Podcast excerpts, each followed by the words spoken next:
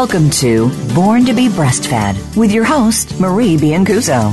Our program aims to help you bust through the breastfeeding myths and ensure you and your baby enjoy the breastfeeding journey. Over the next hour, we'll help you figure out how to overcome the obstacles you might encounter and how to incorporate breastfeeding into your busy life.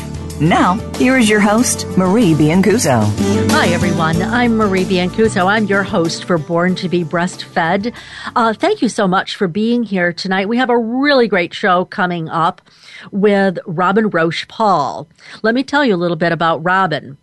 Robin has written a very unusual book. Name of it is Breastfeeding in Combat Boots.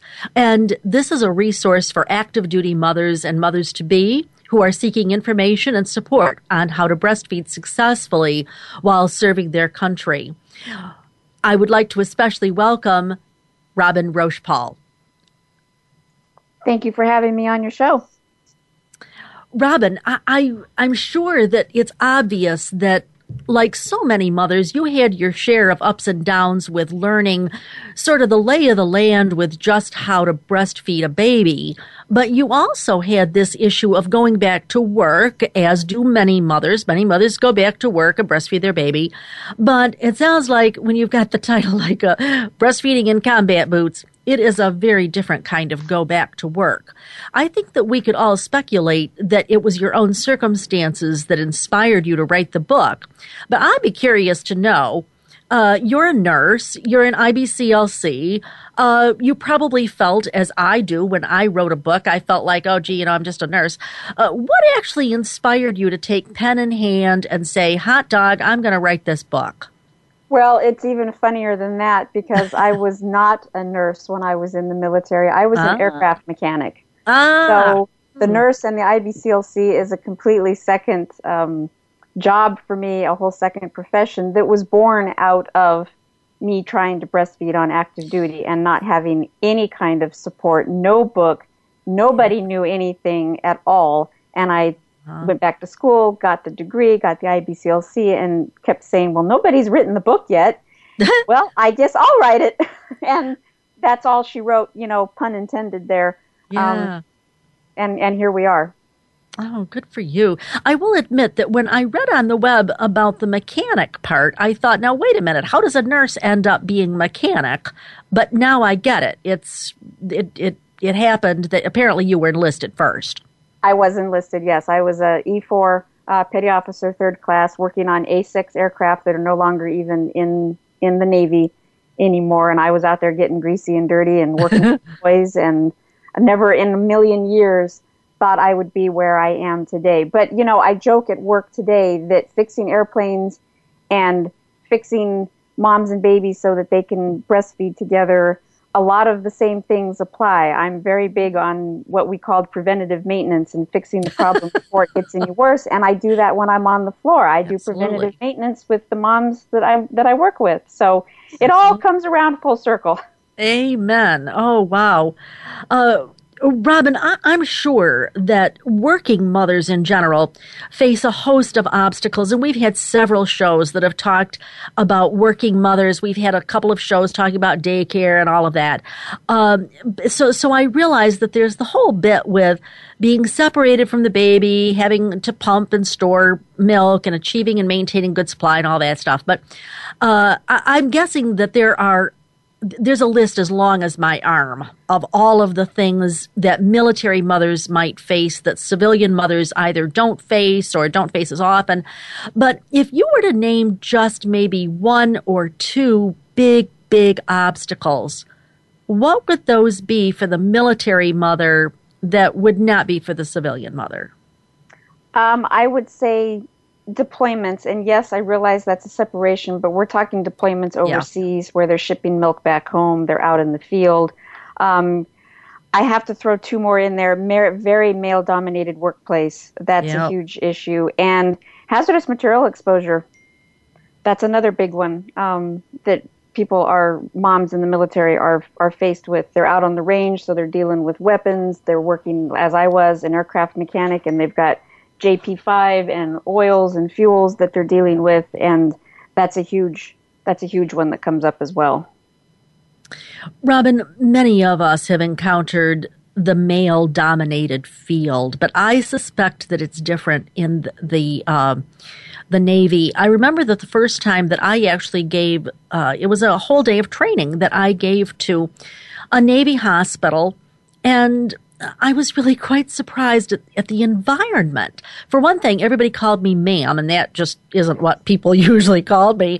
And of course, my husband said to me, "Well, yeah, that's because you would have had the status of the of an officer." And I'm like, "Okay, got it." But so so I really learned that it's not just about male female it's about structure it's about discipline it's about all of that rigid stuff uh, talk to us a little bit about that yeah so your mom's in the military exactly they're dealing with that and there's a huge um, difference there between especially your enlisted and your officer um, moms that are going back to work because your officers are generally um, better educated they're they're getting paid more um, just through their training they've learned assertiveness just by oh, virtue of mm-hmm. their of their position. They don't have to ask for permission to go pump.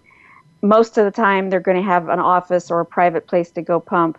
Um, you're junior enlisted, and having been there myself, you're at the bottom of the totem pole. You have to ask permission for everything. Everything. You're you're working in a shop with a bunch of other people, or you're working, you know, in an admin area with a bunch of other people. Uh, so you don't have that private place to go. You have to go use um, the restroom if there is no lactation room, maybe a supply closet that's been converted, you know, something like that. Uh, and yeah, you're having to ask and go up your chain of command, and especially if you're in an already male-dominated area, which the military is, but then you're a mechanic or you're, you know, something along those lines. Um, now you're working with a bunch of guys, and you're having to go to your superior, who most likely is a guy, and mm-hmm. talk to him about the B word, boobs, breasts. Um, and then you kind of get into that whole worry about sexual harassment. Can I talk about this? The guys may necessarily not necessarily want to talk to you because they're concerned that we're talking about body parts that everybody sees as sexual. And yes, that's a whole nother topic for a whole nother day, but it is very real and it's very there. So yes, all of that plays into this having to ask for a time and place, and that's that's that's major by all means. So, Robin, help me with this. I, I have sort of a flaky understanding that the military really does need to provide a time for you. Now, that may not have been true when you were in the military, I don't know. But in any case, do you still have to ask for your time? Yes, the policies are in place, um, and we all the all the branches have a policy now. I won't go into great detail, but they all have one. The Army just got on board here in September with finally putting a breastfeeding policy out. They all specify in one form or another that a time and a place is to be offered, but that is very much left up to the individual command what they're going to consider uh, a, a suitable place, and it's very much left up to mom and the supervisor to talk about what times are going to be given and the Air Force is very clear. They set out 15 to 30 minutes, three to four times a day, but the rest of the services say it's on a case by case basis. Oh, and brother. so, yes, mom needs to ask when she needs to go pump again. So, mm-hmm. Robin, if, if I'm a military mother right now, and by the way, uh, this show airs in more than 100 countries, I think 180 or something, we know with relative certainty that we have people uh, at Vicenza, people at Ramstein, etc. So tell me, if I'm a military mom, what how what words do I use to get to be able to pump and get him to say yes? How how does that work? I've heard everything from the mom that is very straightforward and says, "Sir, ma'am, I need to go pump." and that's that. And she's got her pump bag in her hand, and there's no muss, no fuss. I'm just, I'm straightforward. I'm going to say it like it is. Um, oh. I've had other moms say, I need to express my milk. Um, other moms have said, hey, it's time for me. I, I, I need mommy time. Um, I need to make milk for my baby. I need to, I need to go do what I need to do to feed my baby. Um, it's, it's time to get the milk making machine going. I mean, I have heard the gamut of what people use to ask for permission. But most of the time, it's pretty straightforward. You know, whoever they're talking to, hey chief, I I gotta go pump. It's or it's it's it's that time again, and they hold up the bag, and everybody knows that's what knows. they're going to do. Uh, so, does that usually get a positive response? Uh, that that depends. yeah, how's that work? Yeah, you're you're going to hear a lot of that depends kind of answers out of me tonight. Um, some people are great about it, and there's no problem. Some supervisors have been very proactive, and even though the policy may not state that they need to have set times where mom goes and and pumps, you have a great supervisor. They work with you, and they're like, okay, well, we know that you need to go pump at 9, 12, 2, and 5. And it's set up that mom's going to go do that. And maybe she doesn't even have to ask. She just knows she's got permission to, to go do it. But then I have worked with plenty of moms on the whole other side of the spectrum that it was a fight tooth and nail to get the time and they were denied and told no, the mission comes first. The airplane needs to be fixed. The Humvee's got to get out. Um, you need to go fly and pumping then takes a, a back seat. So Oh, wait till we get wait till we get on the other side of the commercial. We're going to talk about how to handle those. Holy mackerel! In the meanwhile, tell me this: uh, Do you ask in a relatively private place, or do you have all of these? Uh, heaven only knows how many other men standing there listening to you ask, and do you get taunted by that? How does how's how's that? I can only go by what I'm told by the mothers I work with. Again, that seems to be that some moms do ask in a more private way, and other ones are are very out there with it and just mm-hmm. ask in front of everybody. The taunting and the hazing and any kind of being made fun of should not be happening. I won't say that it doesn't. I uh-huh. won't say that it certainly didn't happen when I was in. Um, I hear once in a while that that still does um, occur you know, the mooing sound as you walk out the door oh. and you turn oh. around and you can't catch who it was. Um, yeah. But I, I definitely think that's way less than it used to be. Would you say that colleagues feel that you get some special privilege? Oh yes, by all uh-huh. means. I hear that uh-huh. all the time. Oh yeah, she's she's getting something special. She's getting time off. She's getting to go do that.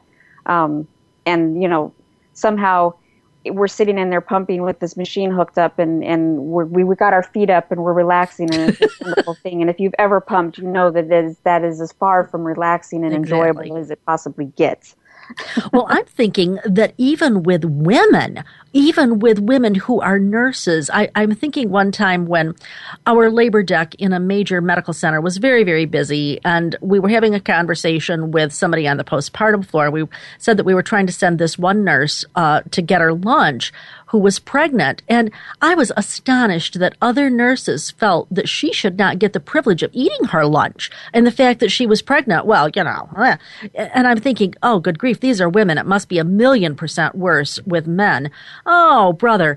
Uh, I am here with Robin Roche Paul, who is the author of breastfeeding in combat boots. I would especially like to thank our sponsor today, Mamava, or as some would say, Mama Va, literally mom's on the go, Mama Va, a modular suite offering a mother's a safe, clean, and beautifully designed space to pump or nurse when they're away from home and uh, or work. Visit mamava, M-A-M-A-V-A dot com today. I'm Marie Biancuzzo. I'm here with Robin. We'll be right back after this short break.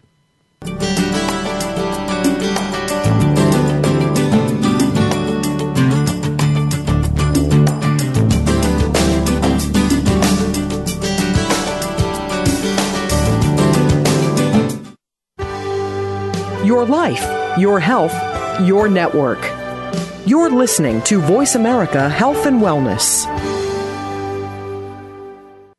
Do you enjoy listening to Marie Biancuzzo? Do you think your staff would enjoy listening to Marie? As the past president of Baby Friendly USA, Marie currently offers baby friendly training programs, online only, live only, or a combination of live and online education. If you are tired of listening to a boring lecture in a dark room, watching bullet point slides with a brief chance for questions at the end, come and enjoy a truly interactive learning online or live program with Marie.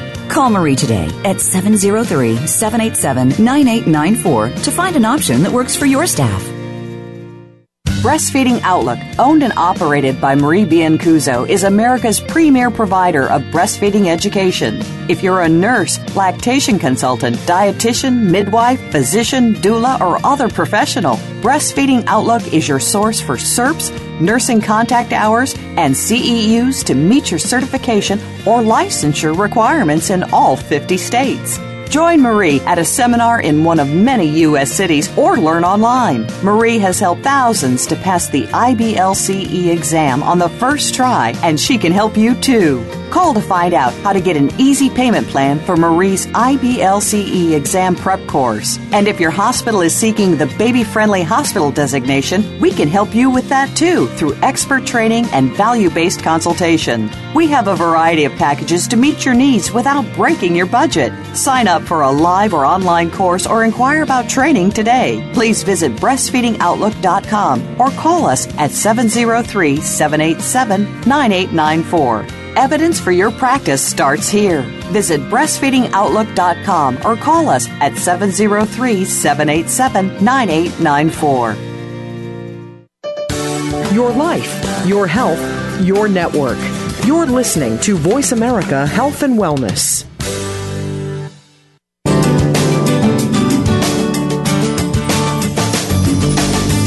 You're listening to Born to be Breastfed. To reach Marie Biancuzzo or her guest on today's program, please call 1 866 472 5792. That's 1 866 472 5792. You may also send an email to radio at borntobebreastfed.com. Now, back to the show. Hi, everyone. I'm your host, Marie Biancuzzo for Born to be Breastfed. I'm here today with Robin Roche Paul, author of Breastfeeding in Combat Boots, a survival guide to successful breastfeeding while serving in the military. And as you might imagine, Robin has actually done this. She's not just writing about it and talking about it.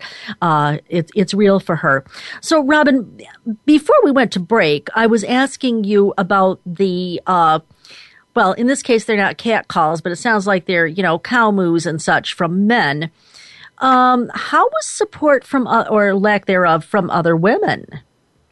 Uh, you know, sometimes it's great, but I, I hear from a lot of moms, and I know I certainly ran into it myself, that um, the the worst support of the lack of support came from other women. And I've tried to figure out in the intervening years why that is, and I've come up with a couple of reasons. I think one of it stems from their own um, lack of not being able to breastfeed, so they're either guilty or angry that it didn't work out um, Yep, for them. yep, and of I course, agree. way back when there weren't any policies, it was even harder to, to try to breastfeed while you were in the military. Another big one that I see that's out there is that there's been so many strides for women in the military, especially lately. We've got Ranger School has opened up, submarines are open. Um, virtually everything is open in the military now. So you have a lot of uh, you have a lot of old school moms and even younger ones saying, you know what, we've made all of these strides and you're just taking us back 15, 20, 50 years because you want to do this womanly nurturing thing. Um, And, and why- that's a step back. Okay. Right, and that's a, that's a step back because we're warriors and we're the military and we've been able to do everything the guys do, and now you want to do this. So Robin, you must have seen that photo that came out with these military moms, I don't know, a month or so ago here. And I was just astonished that somebody wrote, uh, it, I, I want to say it was Facebook, but I can't remember. And, and somebody wrote that military, this was not the way military mothers should look. Military mothers should not have a baby to breast. Did, did you see that? Can you comment on it? Well, I if if you're talking about the uh, photo that I'm thinking of, it was the army one with the ten moms that were Yeah. breastfeeding. I was Yeah. actually a part of that. I knew that was going to happen. Um, I had Oh. helped with them creating the breastfeeding policy that was put in place when they opened up their lactation room. So I knew it was coming out, and I knew from previous experience that there was going to be a backlash. And yes, in previous times when we've had pictures of military moms breastfeeding in uniform, and again, that's a whole nother issue. Um, we always get those comments that women don't belong in the military, women shouldn't be having babies in the military, women shouldn't be allowed to get pregnant in the military, sterilize them. I've heard that one. Oh, Um, my word. Yeah. So there is definitely a a school of thought male and female, that we don't belong here, and if we are going to be here, we certainly should not be allowed to have children, much less put them to the breast, in or out of uniform. All right, so let me get this straight. The people who are serving their country, the people that are laying their life on the line so that I can live in a free country, should not be allowed to have children and to nurture them in an appropriate way. Okay, good. Yes. And they're laying uh, down their lives for you to have that comment and be able to make that comment because we have freedom of speech. Exactly. well, well, and I'm thinking, you know, men also lay down their lives or or risk their lives certainly and they do have children. It's just that they have them in a different way but they're no less a parent and that child is no less a child. I, oh i'm just a, exactly. Uh, exactly. We aren't telling the men that they can't have families. Right uh, but the sterilization it's, it's oh i just oh. it's because i think the breastfeeding so puts it in your face oh. discreet or not, and again, that's another topic for another day, but it really puts it out there. That is such a feminine and nurturing thing to do. And you see that. Men, they, you, you don't see that with the men. You might see the occasional photo of, of a man in uniform holding his child, but that's not the same as no. having a baby at the breast. No. And we know what images of babies at breasts do to people. now throw in the military and professionalism and patriotism and all of the rest of that. And it's it's just it's a huge huge mess and teasing out why people feel the way they do. I I, I don't know. I, I can't I can't get my head around it. Well, I do agree with you about one thing that you said a minute ago is that the women, at least, who have not who are who, who are critical are often those who either have not breastfed and they've been feeling guilty or angry or whatever. Over more than 30 years i have noticed that as well. And i don't think that's something that is a military thing. I think it's just a thing. Uh, certainly. But robin talk to us a little bit because you've mentioned several times now a, a couple of times at least about the male domination. How does this impact i'm, I'm going to back it up even further here. How does that impact your decision to be back on active duty. And I know, for instance, that sometimes you have a very, very few options for when you can go back on active duty and you've got to meet all the requirements and all of that. You know, how does all this male domination thing fit into the whole, the whole picture? I think that's more just the attitude that's out there, what you're, you're, you're working with men that don't necessarily understand uh, breastfeeding, mothering, pregnancy, um, especially the military has a lot of young people in it. Um, mm-hmm. You know, you can yeah. enlist when you're 17, 18 years old. So, how many of these boys, men, um, are are fathers at this point? They they don't understand where you're coming from. They don't get it. Um, yeah. Unless well, you must have been young. I was. Yeah. I was 19, 20. Um, uh-huh.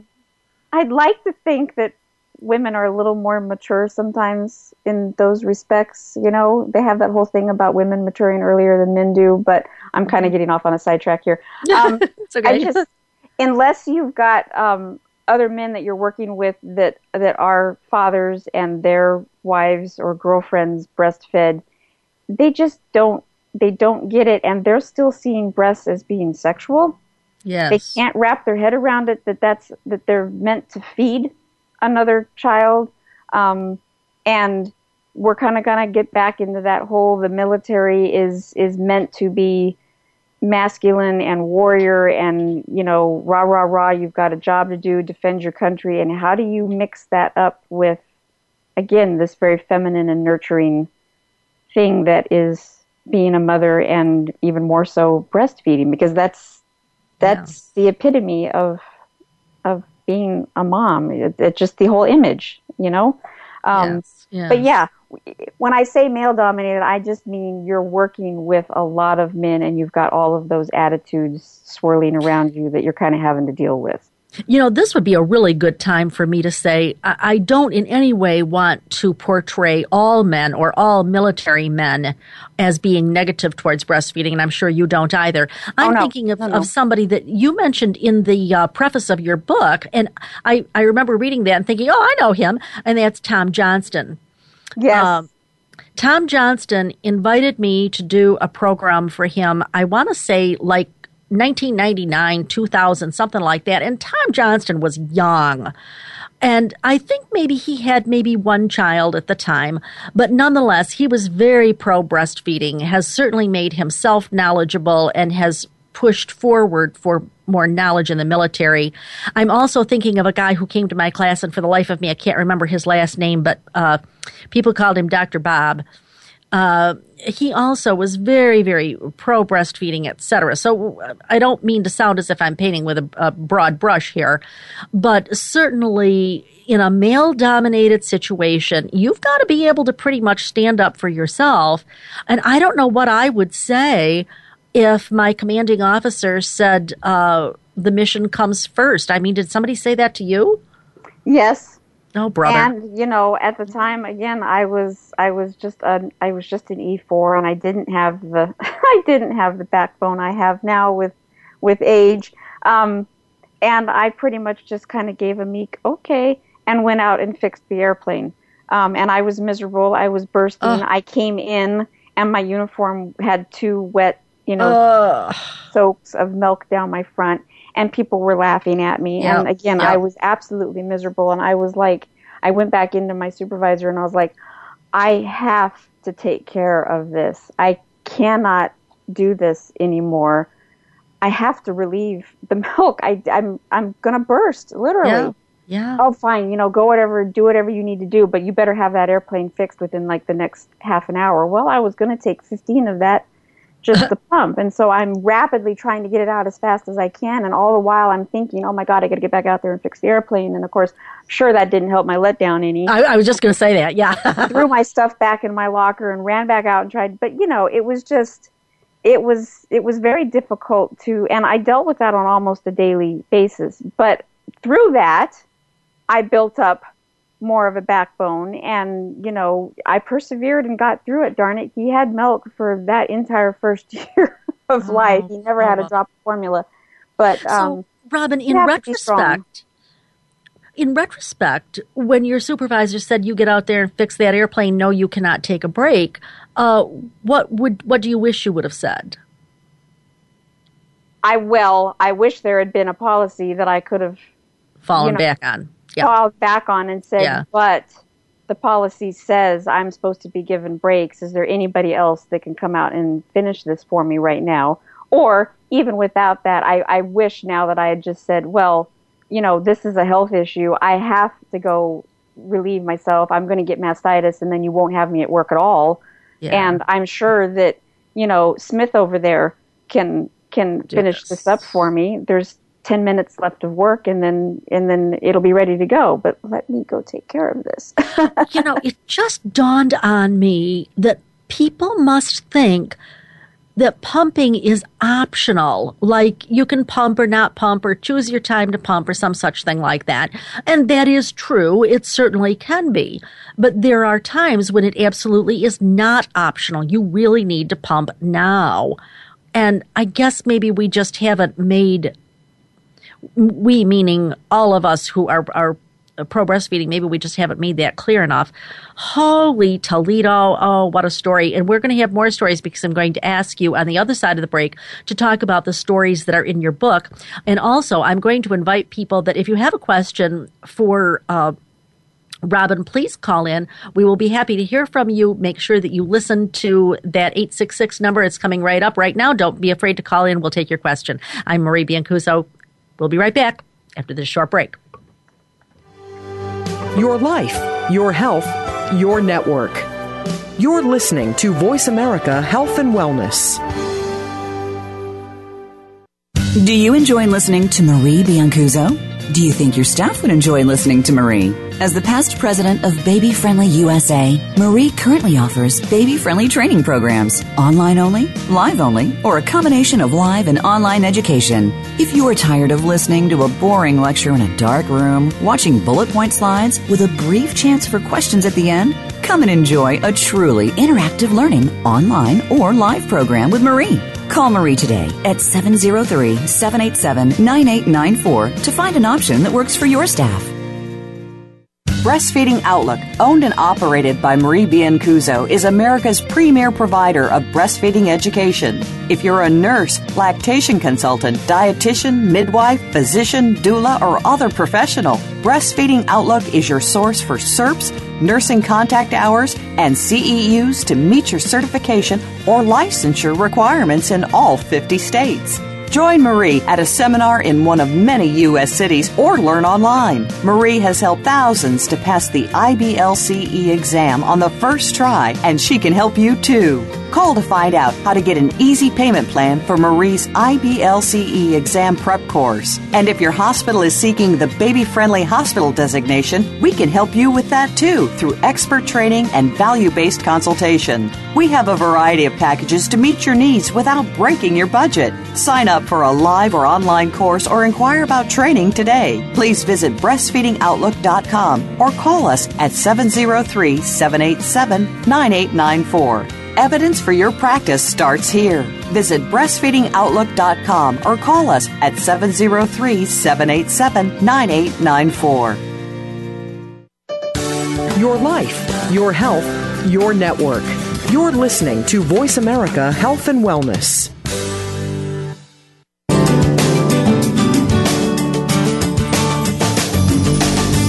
You're listening to Born to be Breastfed. To reach Marie Biancuzzo or her guest on today's program, please call 1 866 472 5792. That's 1 866 472 5792. You may also send an email to radio at borntobebreastfed.com. Now, back to the show. Hi, everyone. I'm Marie Biancuzzo. I'm your host for Born to be Breastfed. I'm here today with Robyn Roche Paul, author of Breastfeeding in Combat Boots. Robyn, in your book, you've got several stories from several women, and you give a little vignette. If you were to pick maybe your favorite one, or perhaps one that you felt was typical, or some one one that is absolutely a don't miss this story, what would it be, and can you tell it to us? Mm, oh, that's a tough. I've got a couple. But Okay. probably my probably my favorite and my um, my go to is um, Ginger, who was sent to Afghanistan uh, when her baby was under six months, and um, she, you know she got the orders and basically was told with not a whole lot of time ahead that she was headed over there, and um, of course she was in the medical profession herself, so she knew that she couldn't just abruptly stop. She was going to have to going to have to keep pumping when she went over there. And then, you know, she decided, well, I'm over here and I'm pumping. Um, I'm going to keep pumping and I'm going to send it home. And so the entire time that she was in Afghanistan, um, she would pump a couple of times a day. Uh, she was able to keep her milk in the medical freezers. So good that she was already in the medical field because she had that access. Yeah, and yeah. Um, she, she sent it home uh, via DHL because that was the one carrier that would accept her milk. She had a lot of hoops and hurdles to jump through. One, it's expensive to send it overseas, and you know she was having to send it pretty quickly uh, to get it back to the states in time. Uh, Mm-hmm. And I one- presume she bears the cost for that. she bears the cost for that. Um, a little bit offset because when you're overseas like that in in a hazardous area, you your your combat pay and all of that is tax free. But still, Yeah. you're looking at two hundred and fifty, maybe three hundred dollars per shipment. And she was sending it home. She was sending it home on a weekly basis, so you can do the math. um, the biggest issue that she had was one time the milk got held up here in the states coming through customs because they wanted clearance from a veterinarian. From- What? Yes, because somebody decided that it was an animal milk. Now, I get that we're mammals, but come on. Yeah. And would not clear it until they contacted her husband, who had to contact her in Afghanistan, and she had to call back and explain that this was human milk, not cow milk or whatever else. And by the time all of that got sorted out, the milk at that point had gone bad because it, it got stuck in customs for like seven days, and they had to pitch that entire shipment. But the whole rest of the time, her baby got milk the entire time she was gone, about seven months worth. And um, she was very, very proud of the fact that he had her milk through his first birthday. Um, the only sad part of the whole thing was, of course, because of the length of time, he would not come back to the breast, but he did get her milk the entire time. Well, what a great story, but also the part about the animal milk. I'm thinking to myself, This is why I wake up every day and do the job I do because we got a lot of work to do. Right? Oh, ah, yeah, yeah, yeah, yeah, yeah, yeah. So, Robyn, you said you had another favorite story too. Yeah, um, Beth, who was a C 17 pilot in the Air Force, these are both Air Force moms actually, um, she successfully breastfed both of her kids. And um, so C 17 is a transport aircraft, and she was actually stationed overseas at uh, RAF Lakenheath because we do have a contingent of U.S. based um, military personnel that serve out of there. And they go on long, long missions, long flights. So eight to 10 hours is not uncommon to be in the aircraft. And then they will fly because they're transport, drop stuff off, maybe spend a couple of days and come back. So she's going to be gone from her baby not only a long time during the day, but also lengthy time going there and back again. And her command, her the people she worked with were absolutely fantastic. Um, have a wonderful picture of her in the crew rest area. She's got her headset on. She's got her shirt pulled up a little bit. You can just see the flanges. She's pumping while they're in flight. Um, the C-17 has a little uh, crew um, refrigerator, so she's able to keep her milk cold there. And then when she would get to the place that they were going to be for a couple of days, the the return crew coming back would take her milk back home for her, and her husband would meet them and pick up the milk. Oh, and then nice. then she would then make her return back a couple of days later. And so it worked out and she said that her her command was so supportive from the get go and she was able to breastfeed uh, both of her boys for over a year apiece. I think her first was almost two years without looking it up real quick. Um, so that's What a success story. Yes, yes, by all means. I was about ready for one of those after I heard about the uh, uh, the no, you can't pump. You've got to fix this airplane. I, I was about ready for a success story here. Uh, tell me this too, Robyn. Uh, this could probably be another whole show, but I have over the years had a number of questions. For example, uh, what about the whatever it is vaccine? I know, for instance, that the CDC says here in the U.S. says that a mother may not have the smallpox vaccine, but she. Uh, but I've heard that the Navy will let the mother actually get on the ship before she has to have the the vaccine. So therefore, she can breastfeed the baby at the breast. Um, so I'm good with all of that. But my I guess my question is: Have you really seen that play out? How do those kinds of things work? Um, occasionally, I do get questions regarding vaccines because you know the military gets sent everywhere, so Sure. they get every shot imaginable. Um, smallpox is definitely one that comes up. Anthrax is another one because they do get vaccinated against anthrax. Yep. And then you and then you But get the anthrax more, is okay. But the anthrax is okay. Yeah, Um, and then you get the more uh, run of the mill, at least for me. Um, I have to do weapons qual out on the range. Is it okay for me to shoot, you know, my pistol, my rifle? I need to get qualled. Um, And then I'm asking, well, is it an outdoor range? Is it an indoor range? What kind of lead or what kind of bullets are they using? Are they jacketed, not jacketed, lead? Um, and then I get the well, what about cleaning my weapon? Is that safe? Yes. Yeah, I get that one. Yeah, well ventilated area. Wear your personal protective equipment.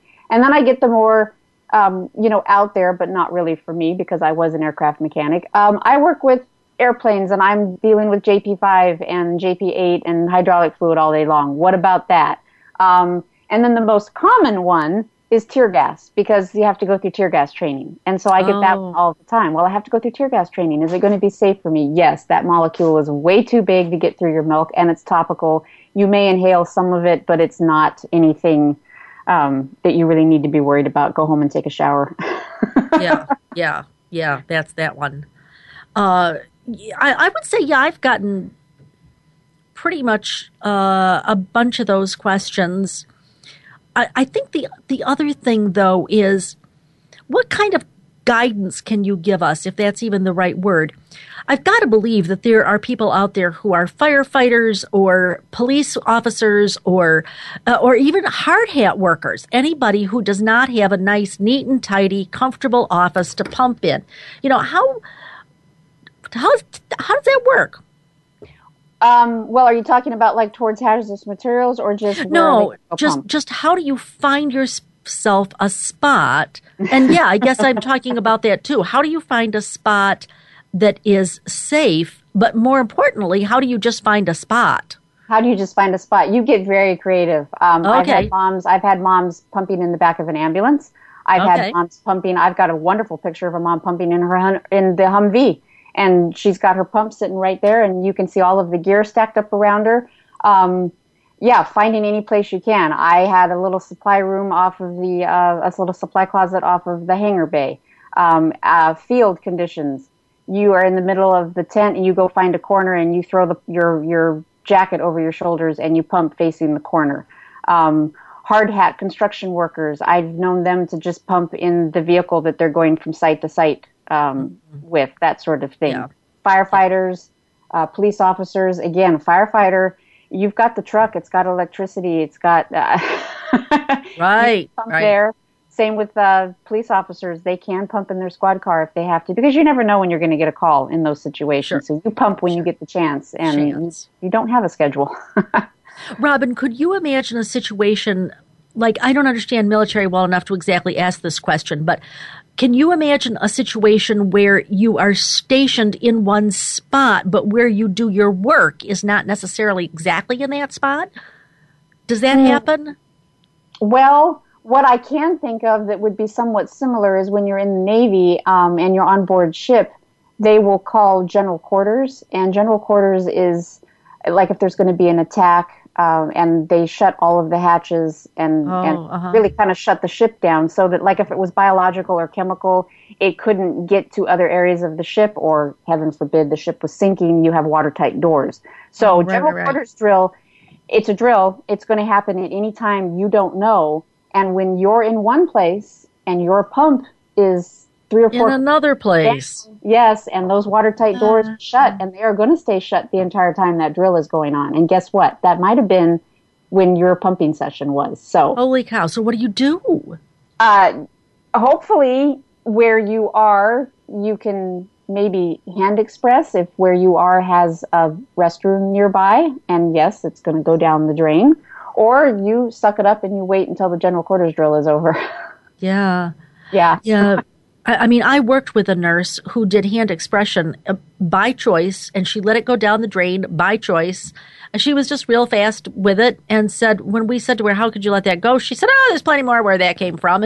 yeah and that's kind of the attitude you've got to have there's plenty more where this comes from and you know i'm not going to be miserable with milk filled breasts that are ready to burst and of course that can lead to all kinds of problems so Absolutely. But, you let it go yep you, you, you it go let it go yeah, yeah, but here's the thing. That's a really wonderful case for making sure that every mother who has any kind of environmental situation like that knows how to hand express. I have often said that any woman who has a need to get milk out of her breasts needs to learn to hand express. It doesn't mean that she has to do it on a daily basis. It doesn't mean that she has to choose it or love it, but she has to know how to do it for those exact kinds of situations. Uh, yeah, I I, cannot imagine. I was also thinking about special gear and other such things that could make it very, very difficult. Hey, everybody, look at Don't Go Away. I am Marie Biancuzzo. I'm your host for Born to Be Breastfed. I'm here today with Robyn Roche Paul, who is the author of Breastfeeding in Combat Boots, a survival guide to successful breastfeeding while serving in the military. Don't go away. When we come back, I'm going to ask Robyn to wrap up with some of her most important points. Uh, and so don't go away. We'll be right back after this short break.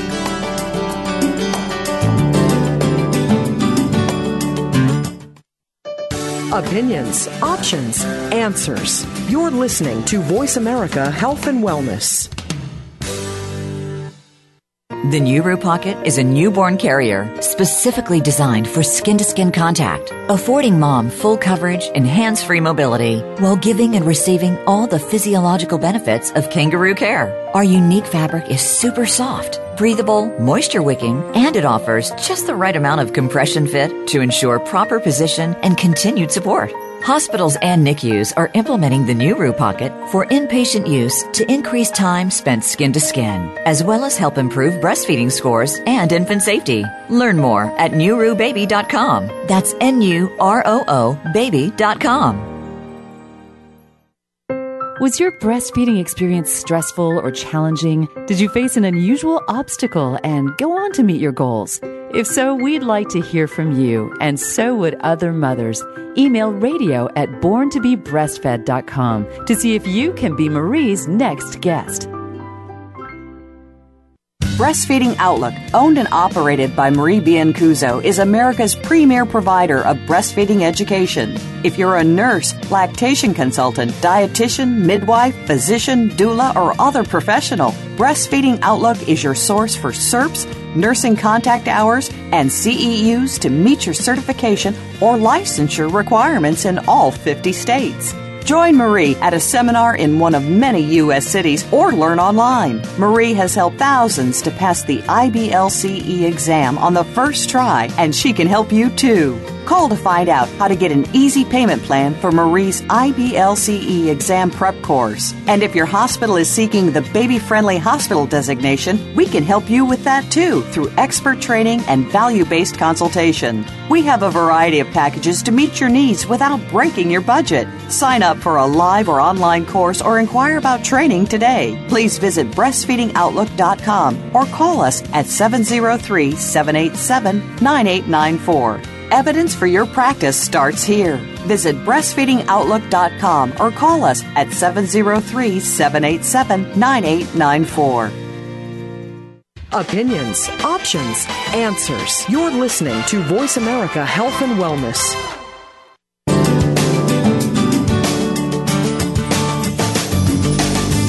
You're listening to Born to be Breastfed. To reach Marie Biancuzzo or her guest on today's program, please call 1 866 472 5792.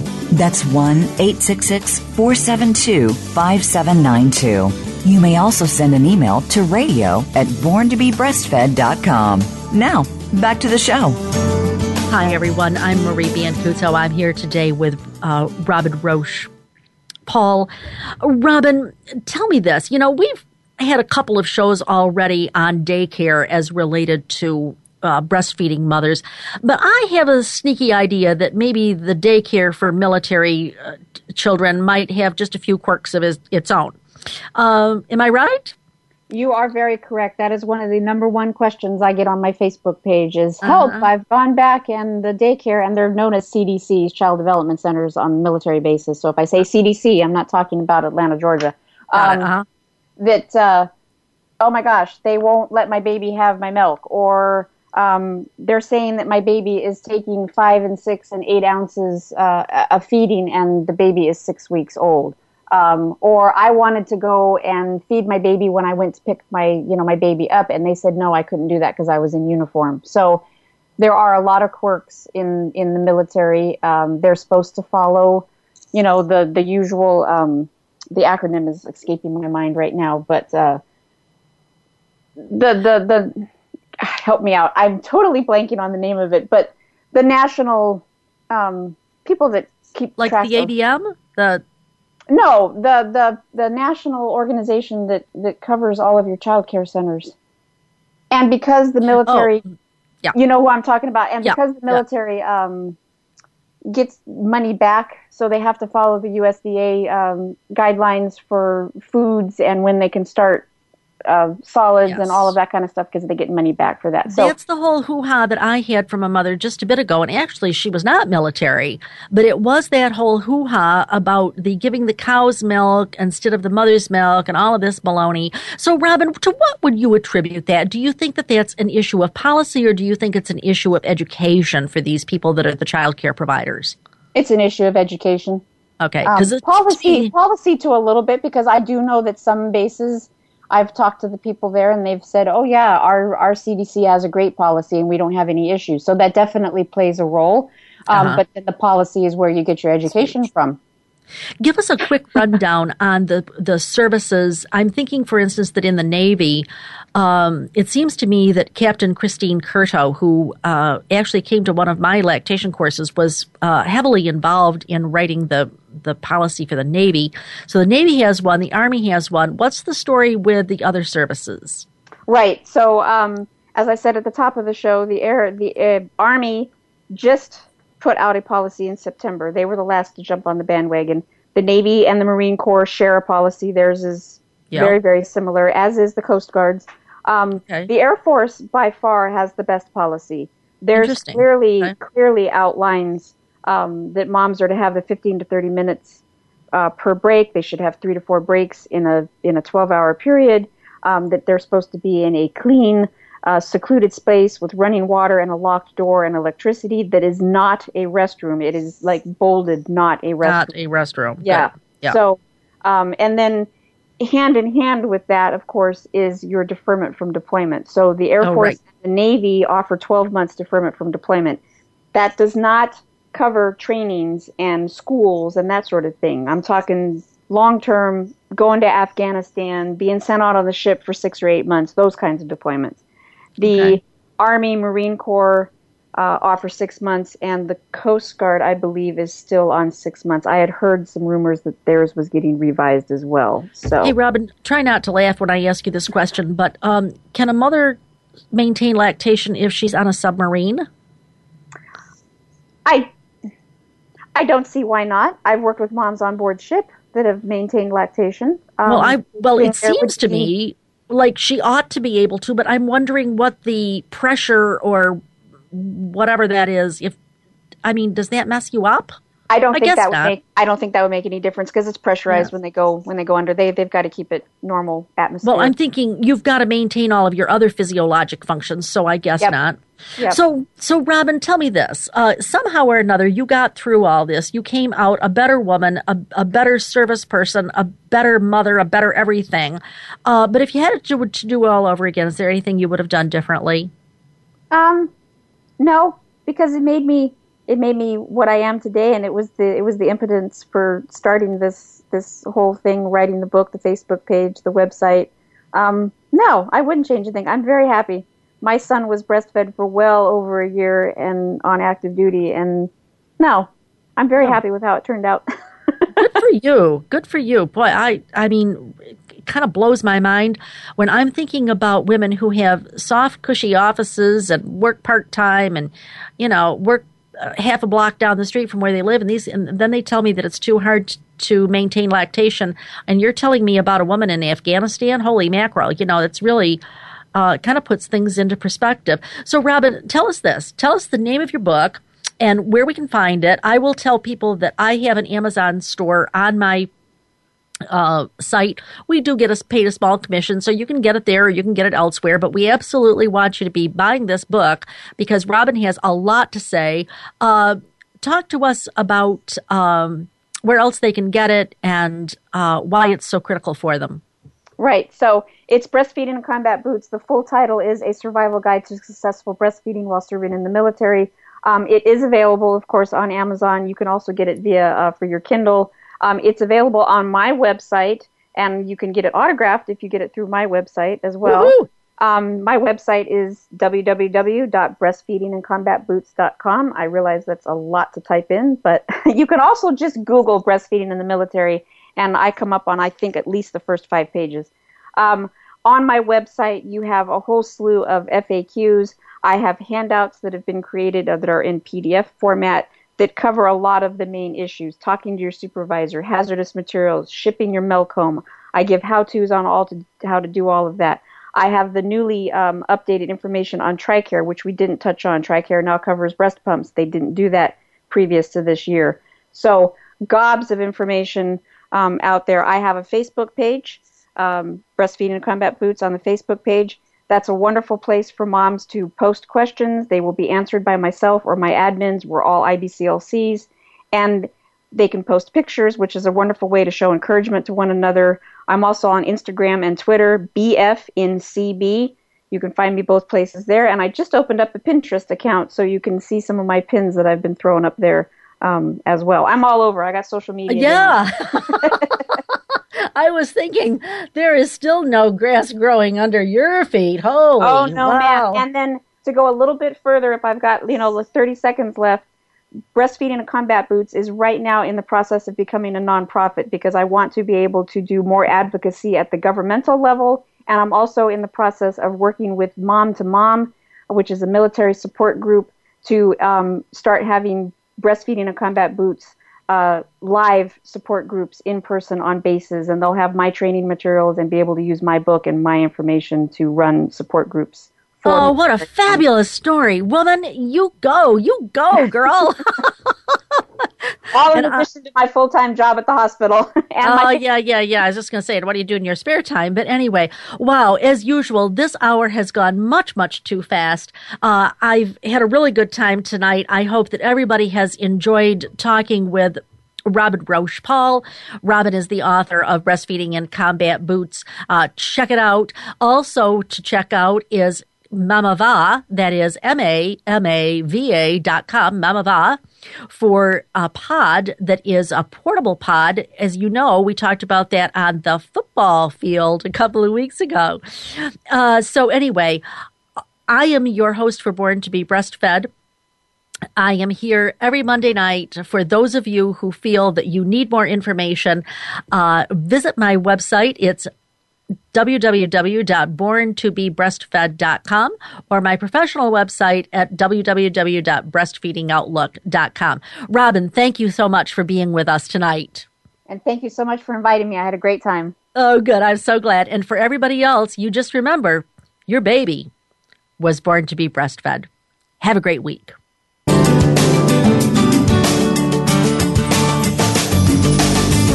Thank you for tuning in this week to Born to be Breastfed. Please join Marie Biancuzzo next Monday at 3 p.m. Pacific Time, 6 p.m. Eastern Time on the Voice America Health and Wellness Channel. This week, do its best for you and your baby.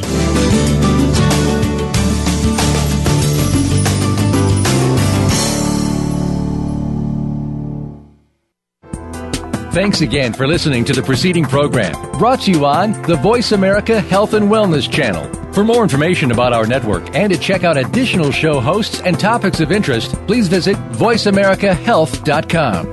The Voice America Talk Radio Network is the worldwide leader in live Internet talk radio visit VoiceAmerica.com. The views and ideas expressed on the preceding program are strictly those of the hosts or guests and do not necessarily reflect the views and ideas held by Voice America Talk Radio Network, its staff, and management.